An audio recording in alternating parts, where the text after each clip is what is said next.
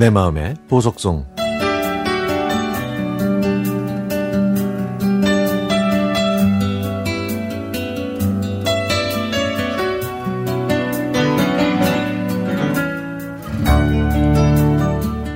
(20년) 전에 제대하고 복학을 했는데 사랑하는 그녀가 저에게 이별을 통보했습니다.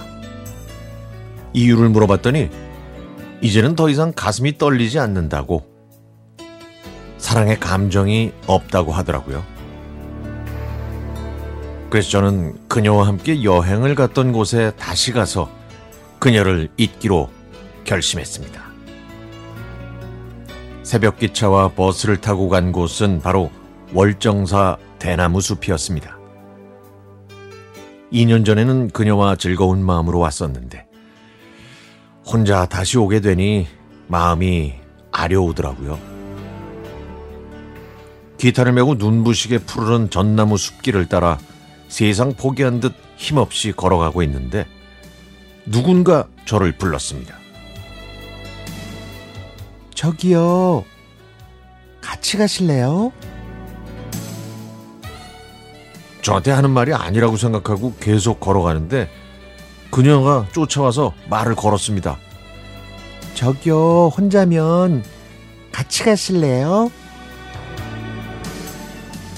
괜찮다고 그냥 혼자 걷고 싶다고 했더니 그 여자는 제 표정이 안 좋은데 혼자 사귀지 말고 누구한테라도 털어놓으라고 하더라고요. 그러면서 자기도 저와 비슷한 생각을 가지고 왔으니까 자기도 털어놓고 싶다고 하더라고요. 그런 그녀의 제안에 저희 둘은 전나무 숲길을 걸으면서 이런저런 얘기를 했습니다.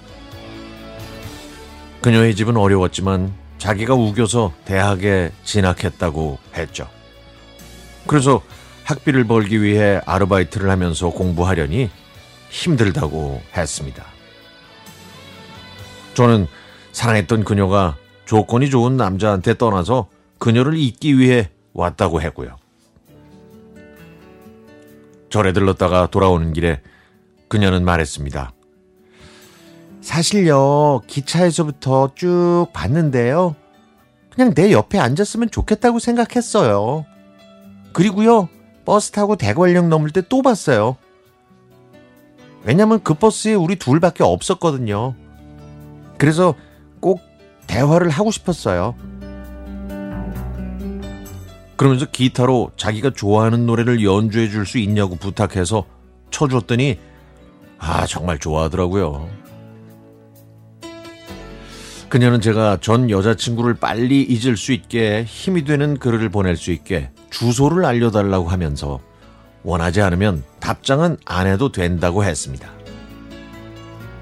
저는 반신반의하면서 적어주었는데 그녀는 오랫동안 자신의 일상이 담긴 편지를 보내줬죠. 이런 그녀 덕분에 저는 아픔을 치유할 수 있었지만 서울과 경상도에 떨어져 있던 저희는 자주 볼 수가 없었습니다. 그녀는 저에게 편지를 많이 보냈는데요. 저는 답장을 보낸 적이 한 번도 없었습니다. 2년 동안 답장이 없으니 그녀도 지쳤는지 편지가 뜸해졌고 그러다가 어느 순간 갑자기 그녀가 보고 싶어졌습니다. 저는 휴가를 내고 그녀가 있는 곳으로 갔죠. 비가 많이 내리던 날 저희는 다시 만났습니다. 시간이 흘러서 앳된 모습은 사라졌지만 웃는 얼굴은 여전히 빛났죠. 차 한 잔을 사이에 두고 답장을 못 해줘서 미안하다고 했더니 답장 안 해도 된다고 하지 않냐면, 않았냐면서 미안해하지 말라고 했습니다. 저는 처음 봤을 때부터 보듬어 주고 싶었다고 돌려서 마음을 표현했더니 그녀는 그때 몰라줘서 서운했지만 우리는 인연이 아닌 것 같다고 하더라고요. 그러면서 지금 좋은 사람을 만났으니 저도 좋은 인연을 만나 잘 살라고 했습니다. 짧은 만남을 뒤로 하고 나서야 그녀가 얼마나 힘이 됐는지 깨달았지만 너무 늦었습니다. 돌아오는 길에 차창 밖으로 내리는 비는 저의 눈물이었습니다.